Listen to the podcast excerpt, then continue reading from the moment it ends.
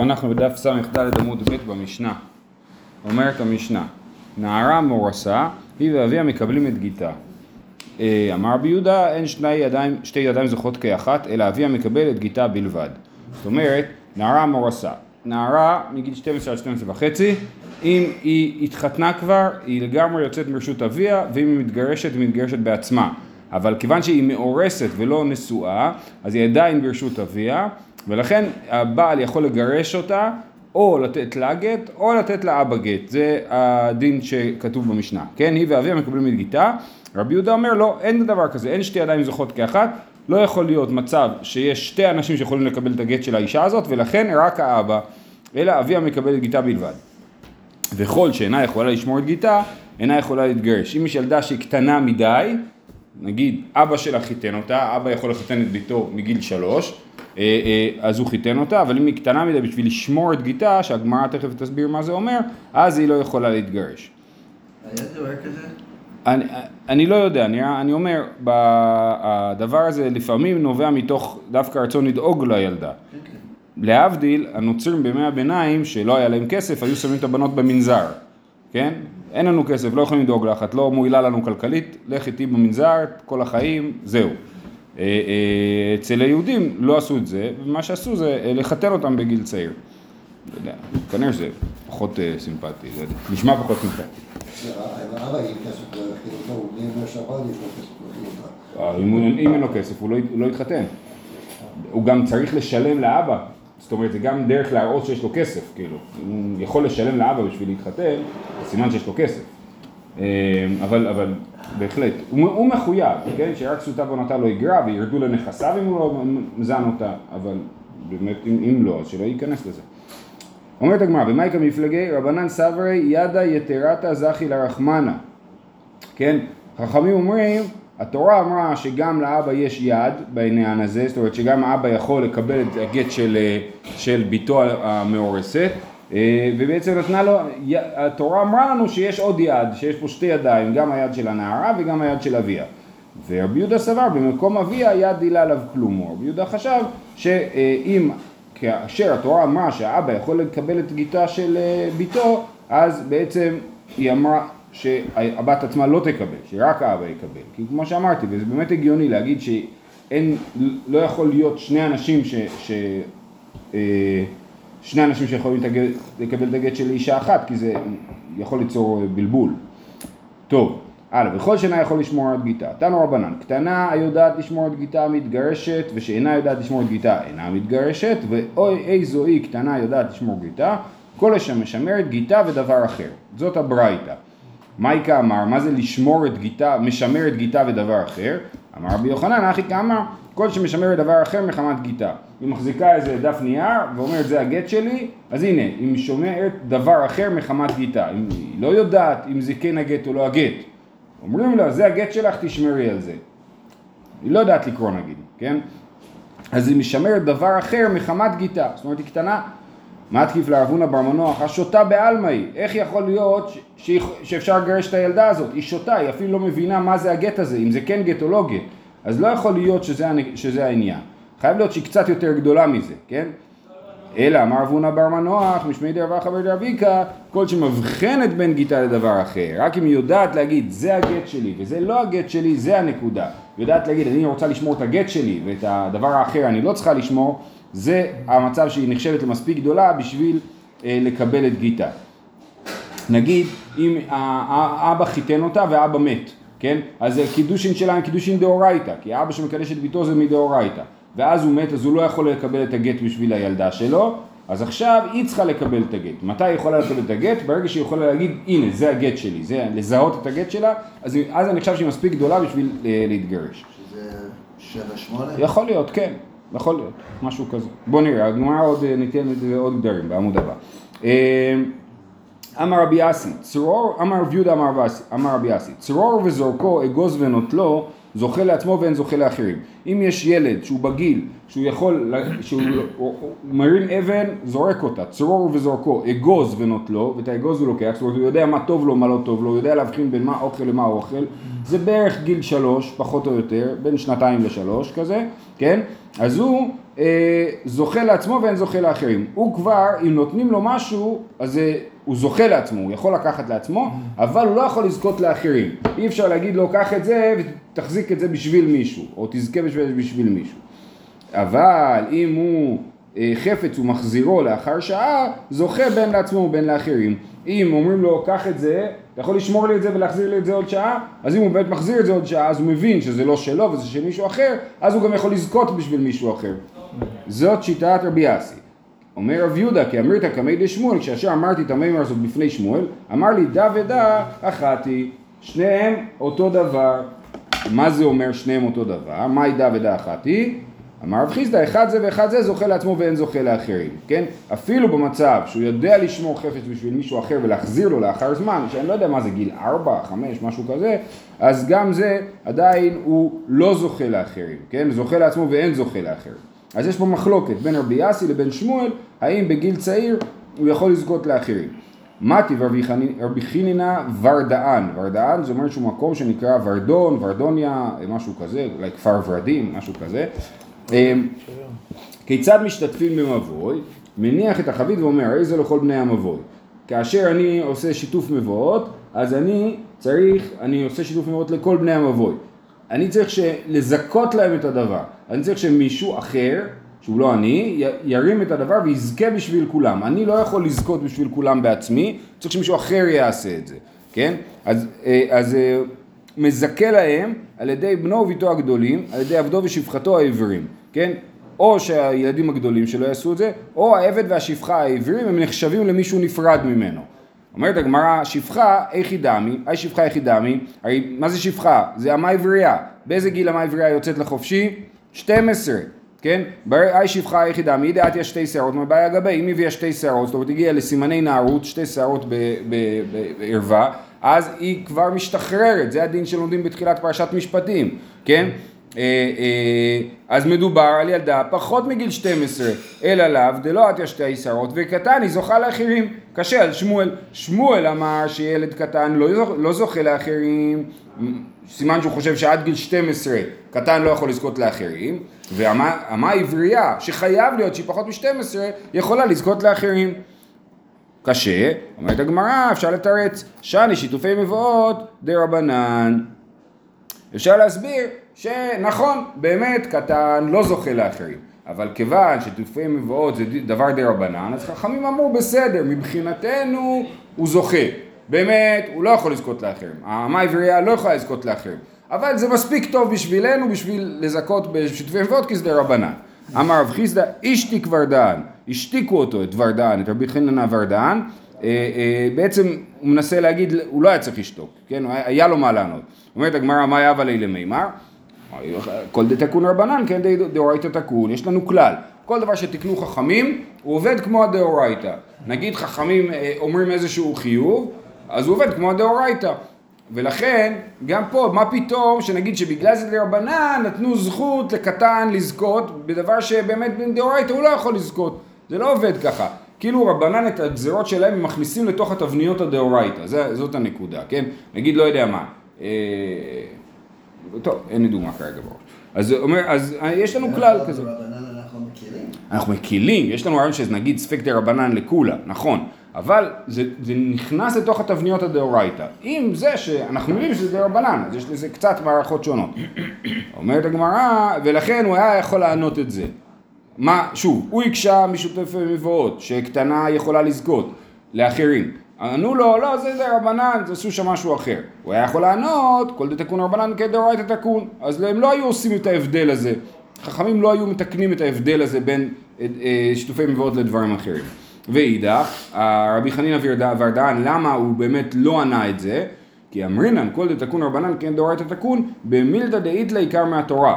אבל מילתא דלייתלה עיקר מהתורה לא. כן? יש דברים שיש להם עיקר מהתורה ויש להם דברים שאין עיקר מהתורה. שיתופי מבואות אין עיקר מהתורה.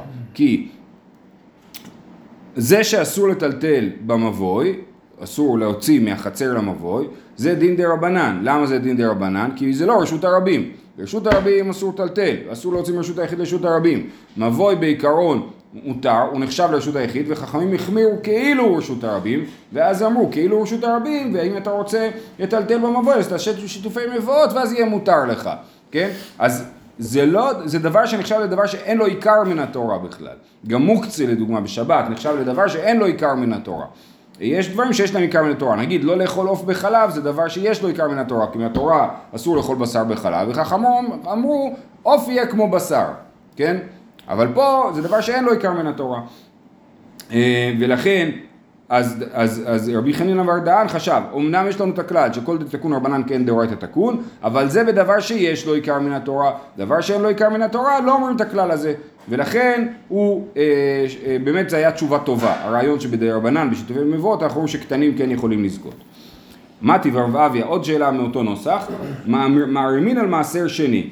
מעשר שני, אנחנו מחללים אותו על כסף, היום מחללים אותו על פרוטה, פעם לא היו מחללים אותו על פרוטה אלא, אלא על שוויו, אז אם היה לי טון של ליים, ויש לי 100 קילו מעשר שני, פחות או יותר, ואת ה-100 קילו הזה אני צריך לחלל בכסף ששווה 100 קילו, יותר מזה, אם אני, מתחל, אם אני, אני יכול למכור אותו, למכור לאנשים 100 קילו ליים, כל הכסף שאני אקבל על זה יהיה כסף של מעשר שני. זה דבר אחד. יש דבר אחר, אני יכול לפדות את המעשר שני, זאת אומרת להחליף אותו על הכסף שלי, לא למכור אותו, אלא להחליף אותו לעצמי כאילו. ואז אני צריך להוסיף חומש, אז אני צריך להוסיף חומש שזה חומש מבחוץ, שזה רבע מבפנים. אז אם היה לי 100 קילו ליים, אני קונה אותו נגיד ב-100 שקל, אז אה, יהיה שווה 125 שקל אני צריך לשלם על זה, כן? אה, אז מה עושים בשביל להיפטר מהחומש הזה, שאני לא אצטרך לשלם 125 שקל אלא רק 100 שקל? אז ככה, מערימין על מעשר שני, אפשר לעשות הערמה, מותר לעשות הערמה, מה עושים? כיצד? אומר אדם לבנו ויתו הגדולים, לעבדו ושפחתו העברים, הא לכם האות הללו, ופדו בהן מעשר שני. הוא מביא כסף לבן שלו, 100 שקל, ואומר לו, בוא תקנה ממני את המעשר שני.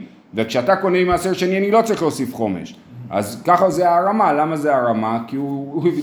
כאילו, זה כמו שהוא יעשה את זה בעצמו, רק עשה את זה דרך הבן שלו, אז ככה הוא נפטר מהחומש. אה, ואוכלו בלא חומש. אי שפחה איכי דמי, אז כתוב פה בנו ביתו הגדולים עבדו בשפחתו העברים. אי שפחה איכי דמי כמובן שהיא בת פחות מ-12. אי דעתיה שתי שערות מבעיה גבי, אלא לאו דלא עתיה שתי שערות, ועדיין היא יכולה לקבל את הכסף מהבעלים, לזכות בו ולקנות מעשר שני ולעשות את, זה, את הפעולה הזאת כאילו בשביל מישהו נפרד ממנה, בשביל הבעלים. אז הנה אנחנו רואים שילדה שהיא פחות מ-12 זוכה אה, לאחרים הכא במאי עסקינן? במעשר בזמן הזה דרבנן. אותו תירוץ כמו מקודם, אה זה דרבנן, הרבנן הסכימו, באמת זה דאורייתא זה לא היה עובד.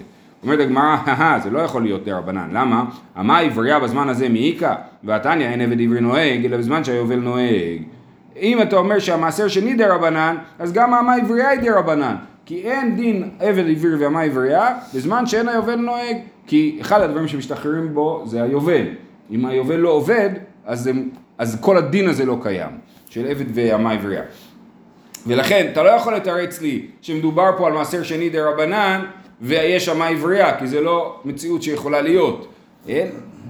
ולכן, אומרת הגמרא, אלא בעציץ שאינו נקוב דה רבנן. עושים פה תירוץ אה, קצת דחוק, שמדובר על מעשר שני של צמחים שגדלו בעציצים, שאינו נקובים, זה נחשב שלא גדלו בקרקע. אם לא גדלו בקרקע, אז צריך להפריש תרומות ומעשרות רק מדה רבנן ולא מדאורייתא. אפילו בזמן ש, שהמעשר, תרומות ומעשרות הם דאורייתא, בעציץ שאינו נקוב הם דה רבנן. כן, דרך אגב, גם היום, אנחנו צריכים להפריש תרומות ומעשרות גם מעציצים שאינם נקובים, כן? אה, אה, כן. מדי רבנן. היום הכל מדי רבנן, כאילו זה תראי די רבנן כזה. טוב, אז זה אה, שתי הקושיות האלה, הצלחנו להציל את, את, את, את, את, את שמואל מהקושיות, והוא עדיין טוען שקטן לא יכול לזכות לאחרים, אלא רק לעצמו. אמר רבא, ג' מידות בקטן. יש שלוש מדרגות בקטן. צרור וזורקו אגוז ונוטלו זוכה לעצמו ואין זוכה לאחרים, כמו שאמרנו מקודם. וכנגדן בקטנה מתקדשת למיון. קטנה בגיל הזה של צרור ואגוז אה, וזור, אה, וזורקו אגוז ונוטלו, אפשר לקדש אותה למיון. זאת אומרת, אבא יכול לקדש את ביתו, אמרנו, תמיד. ו, ו, והיא יכולה להתקדש למיון, יתומה, שאין לה אבא ואימא, שוב, היא רוצה שידאגו לה, אז היא מתקדשת, כן? היא מתקדשת למיון. מה זאת אומרת להתקדש למיון? להתקדש ברמה כזאת שאם אה, היא לא תרצה, היא תצטרך למען. יש קטנה מדי, קטנה מדי היא לא מתקדשת אפילו למיעון, זאת אומרת שהיא אה, אה, היא בכלל לא נשואה, היא אפילו לא צריכה למען, כן? יש קטנה שלמען זה להגיד אני לא רוצה אותך, אני הולכת מפה. אז קטנה מדי היא לא מתקדשת אפילו למיעון. קטנה מהגיל הזה, שזה גיל צעיר מאוד, אולי גיל שלוש, כן? צרור וזרקו אגוז ונוטלו, אז היא יכולה להתקדש למיעון. בגיל שלוש היא יכולה? כן. אה, אבל אה, הפעוטות מקחן מקח וממכרן ממכר במטלטלים. את זה ראינו לפני כמה דפים, שהילדים קטנים אה, במטלטלין אה, אה, יכולים לעשות מקח וממכר, מה זה מגיל הפעוטות? אם אתם זוכרים בגמרא היה שם כבן 6, כבן 7, כבן 8, כבן 9, כבן 10, פחות או יותר, זה היה כל ההצעות שם, אז זה הפעוטות. הפעוטות ילדים מגיל 6 פחות או יותר, 7-8, אז מכחן מקח וממכר ממכר במטלטלין ולא בקרקעות, וכנגדן בקטנה מתגרשת בקידושי אביה. בגיל הזה כבר ילדה שאבא שלה חיתן אותה ואז הוא מת, אז היא יכולה להתגרש, כמו שראינו מקודם, שהיא יודעת לשמור גיטה ולזהות גיטה, נכון? אז אמרנו 6-7 כזה, אז זה אותו גיל. כנגדן בקטנה מתגרשת בקידושי אביה. הגיעו לעונת נדרים, ילד שהגיע לעונת נדרים, שזה גיל 11 לבת ו-12 לבן, שמה זה עונת נדרים? נדרי נדר. והקדשן הקדש, כן? כי הקדש הוא סוג של נדר. אנחנו בודקים אותם כאשר הם נודרים, אם הם מבינים מה הם נדרו, ולמי הם נדרו, ברגע שהם מבינים אז הנדר שלהם תקף, ולכן גם ההקדש שלהם הוא הקדש. וכנגדן בקטנה, חולצת, חולצת, אה, אה, כן, קטנה יכולה לחלוץ מהגיל הזה, כי כבר היא נחשבת לבוגרת במידה מסוימת, ולכן אם, היא, אם, היא, אם נגיד אבא שלה חיתן אותה, ואז בעלה מת בלי ילדים, סביר להניח שלא היו ילדים כי הייתה מאוד קטנה, אז אה, היא יכולה לחלוץ מגיל 11. אה, סתם זה נשמע הזוי אבל פתאום נזכר, סבתא של גיסתי התחתנה בגיל 12, נישואים שניים עם גבר שאשתו מתה והאחים שלה היו בגיל שלה, כאילו, לא האחים שלה, הילדים שלה, כאילו הילדים של בעלה היו בגיל שלה פחות או יותר. אה, אה, והיא גידלה אותם, וכאילו, זה סיפור אה, לא פשוט. והבעל גם נפטר בשלב מאוד... היא התחתנה במרוקו, אבל רוב החיים בארץ, כאילו. גם לא יודעים בדיוק כמה, בת כמה היא, כאילו גם בערך 12, כן. טוב, עד ש... ולמכור בנכסי אביו עד שיהיה בן 20, כן? הקטן יכול למכור בנכסי אביו, לא יכול למכור בנכסי אביו עד שיהיה בן 20. זאת אומרת, נכסי אביו כנראה אחרי שאבא שלו נפטר, ומדובר פה על קרקעות. אמרנו, במטלטלין עד גיל שתי, מגיל צעיר מאוד, פעוטות. אבל למכור קרקעות מהנחלה של אביו, הוא יכול רק מגיל עשרים. למה? כי זה דורש יותר הבנה? אה, אני, לא ברור לי, יכול להיות. אה, לכאורה, זה, השאלה אם זה כאילו דין בנכסי אביו, כאילו, אתה לא מבין את המשמעות של זה שזה נכסים של אבא שלך עד גיל עשרים. או שאנחנו אומרים לא, זה בכלל קרקעות באופן כללי. לכאורה לא מדובר פה על קרקעות באופן כללי, אלא דווקא נכסי אביו. זאת אומרת, לעשות, לעשות נדל"ן אין בעיה, מגיל 13 אתה יכול לעשות עסקים בנדל"ן. אבל למכור את הנכסים של אבא שלך, עד שאתה לא בן 20 אתה לא עומד על המשמעות שזה של אבא שלך ואתה לא רוצה... כאילו להוציא את זה מהרשות של המשפחה. כן, כן. נראה לי שזה הכיוון. אה, משנה, אומרת המשנה, קטנה שאמרה התקבל לגיטי אינו גט עד שיגיע גט לידה. לפיכך אם רצה הבעל לחזור, יחזור. שאין קטן עושה שליח. למדנו כבר את הרעיון הזה. קטנה שמתגרשת, ואמרנו מגיל מסוים יכולה להתגרש, אז היא לא יכולה לעשות שליח לקבלת הגט, רק להולכת הגט. היא, יכולה, היא לא יכולה להגיד לשליח תתקבל לגיטי, כי אין קטן עושה שליח. היא יכולה להגיד לשליח תביא לי את הגט, וזה בסדר, כי אז השליח הוא לא מתפקד באמת כ, כשליח בכל המוש, במובן המלא של זה, שהוא יקבל את הגט בשבילה והיא תהיה מגורשת למרות שהוא בכלל אה, יזרוק את הגט לפח אחרי זה, כן? בלי שהיא תקבל את הגט מעולם. אז במובן הזה זה לא עובד, אבל אה, לקבל את הגט היא יכולה, לכן אם הבעל רצה לחזור, יחזור. מה זה משנה? אם זה צעירה או לא צעירה? כי, יש כלל שאין קטן עושה שליח, קטן לא יכול לעשות, אין לו את הסמכות למנות שליח. מה, מה יש לה כל זה? למה שהיא קטנה? לא אה, למה קטן לא עושה שליח? כזה שליח. אני... כזה שליח לא. אני... לא. כי, כי שליח הולכה זה לא באמת שליח, זה סך הכל משהו טכני, כאילו, ויכול להיות גם שאני אני okay, אוקיי, מסתכל okay. אוקיי. כאילו הבעל עושה את השליח, ולא היא. אבל לשליח לקבלה, היא לא יכולה, זה כמו ייפוי כוח. יש גיל מסוים שאי אפשר לתת ייפוי כוח עדיין, כי, זה, כי, זה, כי הם עוד לא מבינים מה המשמעות של ייפוי כוח, כן? היא לא מבינה מה המשמעות של להפוך את ה... לייצר את השליח הזה, ולכן אין קטן עושה שליח. ואם אמר לו אביה, צא ויתקבל לגיטה, אם רצה לחזור, לא יחזור. אם האבא של הקטנה אמר תתקבל את הגט, אז כן, האבא יכול למנות שליח קבלה. האומר, תן, אם רצה לחזור לא יחזור זה הבעל, נכון? כי ברגע שהבעל נתן את הגט לשליח קבלה, הוא לא יכול להתחרט. האומר, תן גט זה לאשתי במקום פלוני. נתנה לו במקום אחר. כן, הוא שולח את הגט, אני רוצה שתיתן את הגט לאשתי בנהריה, כן? והוא נותן לה את זה בראש העין. אז פסול. כי הוא לא עשה את השליחות שלו, השליח, השליחות הייתה לתת את הגט בנהריה, בראש העין לא. למה? כי כולם בראש העין יצחקו עליו שהוא נתן את הגט, אז הוא רוצה לעשות את זה במקום רחוק בנהריה. אה, עכשיו, אם הוא אומר לו, הרי במקום פלוני, ונתנו לו במקום אחר, כשר. אם הוא אומר, תן לה את הגט בנהריה, סימן שאכפת לי שזה יהיה בנהריה. אני אומר, תן את הגט, נראה לי שהיא בנהריה, או משהו כזה, אז לא אכפת לי איפה תעשה את זה, רק אני מסביר לך איפה, איפה היא נמצאת. אה, ואז זה קשה. אותו דבר לגבי האישה, אישה שאמרה התקבל לגיטי במקום פלוני וקיבלו לה במקום אחר פסול, שוב, היא, היא אמרה לו, אתה יכול לקבל את הגט רק בנהריה. רבי אלעזר מכשיר, אבל לגיטי ממקום פלוני והביאו לה ממקום אחר, כשר, כי לא אכפת לה מאיפה הוא יביא את הגט, כן? היא רק רוצה שהוא יביא לה את הגט. עכשיו, רבי אלעזר מכשיר במקרה השני של האישה שאמרה תתקבל לגיטי בנהריה והוא קיבל את הגט בראש העין. אבל בגבר, בבעל, שאומר תיתן לה את הגט בנהריה והוא נתן בראש העין, הוא מסכים שזה פסול. מה ההבדל? שואלת הגמרא ורבי אלעזר, מה ישנה רשע דלא פליג ומה ישנה סייפא דפליג? אומרת הגמרא, אי הוא דמידעתי מגרש כפיד, אי דבעל כורחה מתגרשת, מראה מקום היא לא. אומר אה, רבי אלעזר, כאשר הבעל אומר איפה לעשות את זה, אכפת לו. כיוון שהוא יכול לתת את הגט, יכול לא לתת את הגט, אז אכפת לו שהיא תיתן את הגט בנהריה. זה הפשט של דבריו. אבל היא, היא, היא לא יכולה להחליט לתת גט, היא רק מקבלת את הגט, ולכן אנחנו מניחים שהאינטרס שלה הוא אה, אה, אה, לקבל את הגט, אם כבר הבעל רוצה לגרש אותה, כן? אז האינטרס שלה זה לקבל את הגט, ולכן אני מניח שכשהיא אמרה נהריה היא לא התכוונה דווקא שם, כן? זה מה שרבי אלעזר חושב. אה, נקרא את זה ברש"י, אה, מדעתי מגרש, והדבר תלוי בו, איקלמי מר כפי ודווקא כאמר לי. אבל אי דבעל כורחה מגרשה, מנאי עדה דניחא לי לבעל למת ויתם. כן, אולי הבעל יגיד לא, לא, נהריה לא מסכים, כן? היא לא יכולה להתעקש על משהו פה, כן?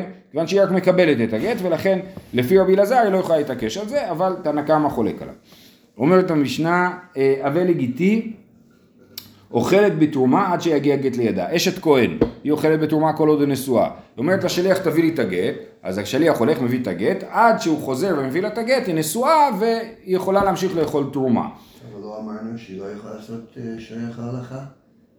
לא, לא אמרנו את זה. אמרנו שלכאורה אישה יש יותר סמכות, היא יכולה לעשות גם שליח להולכה וגם שליח לקבלה. להולכה לעצמה, אם הבעל מסכים. כי יכול להיות, כמו שאמרתי מקודם, יכול להיות שכשהיא עושה שליח להולכה, כאילו מבחינת הבעל זה גם שליח להולכה, אז הוא גם מסכים לזה כאילו. אז אבל לגיטי אוכלת בתרומה עד שהגיע גט לידה. התקבל לגיטי, אסורה לאכול בתרומה מיד, היא אומרת לשליח, תתקבל לגיטי, יכול להיות שהוא יצא מהדלת ומיד יפגוש את הבעל ויקבל את הגט, אז היא צריכה להפסיק לאכול בתרומה ברגע שהיא מינתה אותו לשליח. אה, התקבל לגיטי במקום פלוני, אוכלת בתרומה עד שהגיע גט לאותו מקום. כן? היא אומרת לו, התקבל לגיטי במקום פלוני, אז אה, שימו לב בגרסה במקום בצד, אין לכם. לי יש גרסה בצד, התקבל לגיטי במקום פלוני וקיבל במקום אחר, אוכלת בתרומה עד שיגיע גט לאותו מקום. זאת אומרת, היא אמרה לו לקבל את הגט במקום מסוים, והוא קיבל את זה במקום אחר, אז היא יכולה להמשיך לאכול בתרומה עד שהשליח ילך עם הגט עד למקום שהיא אמרה לו, ואז לגט יהפוך להיות גט בעל תוקף, ואז יהיה אסור לה לאכול בתרומה. אבל בכל אופן, אם היא אמרה לו תקבל את הגט בתל אביב, היא גרה בירושלים, יש לה שעה להמשיך לאכול תרומה עד שהשליח מגיע לתל אביב. אה, ורבי אלעזר אוסר מיד, כי רבי אלעזר, מה הוא אמר? רבי אלעזר אמר שכשהבעל, כשהאישה אומרת תקבל גט במקום פלוני, והוא מקבל את זה במקום אחר, אז הגט כשר. אז, אז הוא חוזר לו החשש שמיד היא תקבל את הגט, ולכן אה, אה, הוא חושב שאסור לה לאכול תרומה מיד. אז בעצם מה שהמשנה אומרת זה אנחנו חוששים למקסימום. זאת אומרת, מהרגע שהשליח יצא מהדלת, למרות שלא סביר שהוא קיבל את הגט מיד, אנחנו מיד חוששים. אלא אם כן, היא אמרה תקבל גט במקום פלוני, ואז אין מה לחשוש עד שהוא מגיע למקום פלוני. ואם, ורבי אלעזר אומר לא, גם במקרה כזה אני חושש מיד, כי אני חושב שהיא יכולה לקבל את הגט בכל מקום. אומרת הגמרא וגיתא מי האבי? ואמרת רישא לא אבי גיתא. הרי מה אמרנו במשנה הקודמת שהיא האישה היא שאמרה התקבל לגיטי במקום פלוני והביא למקום אחר הגט פסול. ומה כתוב במשנה שלנו? שאמרה התקבל לגיטי במקום פלוני והוא קיבל את הגט במקום אחר והלך למקום פלוני אז משמע שהגט כשר, נכון? כאילו הוא לקח את הגט מראש העין לנהריה ואז זה הפך להיות גט. אבל, אבל, אבל במשנה הקודמת זה היה משמע שזה גט פסול במצב הזה. אומרת הגמרא לא צריכה, דאמר אלי, התקבל לגיטי במטה מחסיה, וזימנין דמשכחת לה בבבל. כן? היא אומרת לו, תקבל את הגט בבקשה במקום שנקרא מטה מחסיה, זה עיר בבבל, עיר בפרס. אה, אה, וזימנין נשכחת לה בבבל, לפעמים אתה תמצא אותו בבבל, במקום שנקרא בבל, כן? אה, תמצא את הבעל. מה זה? לא לא, לא? לא, זה שתי מקומות שונים. התקבל לגיטי במטמחסיה, ולפעמים תמצא אותו בבבל, כאילו את הבעל, כן? ואחיקה אמרה לי, משקל כל איכא דמשכחת לי שקלי מיני. גיתא לא אביה דמטה למטה מחסיה. אז מה, מה אנחנו מפרשים את, את כוונתה? אנחנו מפרשים שכוונתה היא שהגט יהיה גט במטה מחסיה. אז למה היא אמרה לו זימני דמשכחת לה בבבל? היא אומרת לו, אה, אה, תיקח ממנו בכל מקום ותקבל את זה בבבל, במטה מחסיה, כן? אז לכן הוא יכול באמת לקבל את זה בכל מקום ולהוליך את זה למקום שבו הגט יהיה בתוקף. לעומת זאת, כשהיא אמרה לו סתם, תקבל לי גט במטה מחסיה, אם הוא מקבל גט במקום אחר, הגט פסול. בסדר? טוב. אה, הלאה. משנה, לא משנה. אומרת הגמרא, רבי אלעזר אוסר מיד. פשיטא, דאמר מקומי לו. הרי במשנה הקודמת אמרנו שלפי רבי אלעזר, היא לא מתעקשת איפה היא תקבל את הגט, היא רק מסבירה לו איפה זה יהיה, אבל לא אכפת לה איפה לקבל את זה. אז ברור שרבי אלעזר יגיד שברגע שהיא אמרה לשליח יתקבל לגיטי, אסור לה לאכול בתרומה, כי זה כמו מקרה שהיא לא אמרה לו איפה. אם אמר לו תקבל לגיטי במקום פלוני, ואם אמר לו תקבל לגיטי סתם, זה אותו דבר מבחינת רבי אלעזר, כי כי הוא יכול לקבל את הגט בכל מקום, זה רק מראה מקום. אומרת הגמרא לא צריכה, דאמרה לי זיל למזרח דאיתי במזרח, וכעזה למערב, מה עוד אתמה במערב עלייתי. היא אומרת לו, תקשיב, לך מזרחה, מפה לים המלח, שם הוא נמצא הבעל. והבעל, השליח יוצא מהדלת, אופס, הולך מערבה, בדיוק לכיוון השני, כן? אז אנחנו מניחים שהוא לא יפגוש את הבעל. אז כן, אנחנו יכולים להגיד שהיא יכולה להמשיך לאכול בתרומה עד שהוא יפגוש את הבעל. אומרת הגמרא, כמה שמלן שלו, אז זה החידוש, שרבי אלעזר אומר, אפילו במקרה כזה, אנחנו נחמיר שאסור לו לאכול בתרומה מיד, דילמה בעדי דקאזין מגס גייס בי. יכול להיות שאיכשהו יצא החוצה מהדלת וילך מערבה, טרח הוא יפגוש את הבעל, כי אנחנו כאילו חוששים לדבר הזה שהוא יפגוש את הבעל מיד, אה, אה, וזה החידוש פה. כן, שוב, למה חשש כל כך הרבה? כאילו, יש מצבים, שאלה טובה, יש לנו מצבים שבהם אנחנו אה, אה, כאילו חוששים לגרוע מכל. כאילו, זה לא כזה גרוע, היא רוצה גט, כן? רק אנחנו אומרים לה, אסור לך לאכול תרומה מהרגע הזה, כי מהרגע הזה זה אופציה שתתגרשי. אה, למה דווקא פה? אין לי תשובה טובה. אולי מחשבה שיש לי זה כאילו, בסדר, זה לא, כאילו, זה לא ויתור גדול מדי, זה לא הפסד גדול מדי. אולי זה העניין. אה, טוב, אה, אומר לשלוחו ערב לי בתמרים ועירב לו בגרוגרות. אני אומר לשליח בוא תעשה עירוב אה, תחומין, כן? אלפיים אמה, תשים לי שם עירוב שאני אוכל בשבת ללכת אה, ארבעת אלפים אמה. אה, קח תמרים ותעשה את העירוב שלי מתמרים. העירוב זה אוכל, כן? אז תעשה עירוב מתמרים. ומה הוא עשה? עירב לו עם תאנים, עם גרוגרות. בגרוגרות ועירב לו בתמרים. תני חד העירובו עירוב ותני אידך אין עירובו עירוב. יש שתי גרסאות, במקום אחד כתוב שזה כן עירוב, במקום אחר כתוב שזה לא.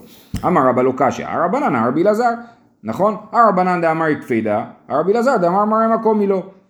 אז רבא מסביר שזה בדיוק ההבדל שאמרנו, שרבי אלעזר אמר שאם היא אומר, אומר, אומר תקבל את הגט במקום פלוני, לא אכפת לה שזה במקום פלוני, זה סתם מראה מקום, זה סתם להגיד איך לעשות את זה. אבל אתה רוצה להגדיל ראש, למצוא אותו במקום אחר, בכיף. ורבנן אומר לא, זה דווקא. אז אותו דבר עם העירוב. רבנן אומר דווקא גרוגרות, ורבי אלעזר אומר לא, אמרתי לך שיש לו גרות, אבל אם תמצא תמרים, סבבה. זה רבא. רב יוסף אמר, הווה הרבנן, גם, גם שתי הברייתות הן מרבנן, כאן בשלו, גם בשל חברו.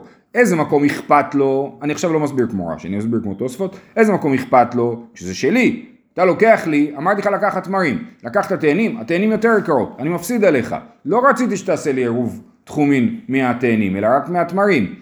ולכן, אתה לא עשית מה שאני רציתי. עכשיו אם בשבת תשאל אותי, יכול להיות שאני אגיד לך, תשמע, אני רוצה את העירוב הזה, כן?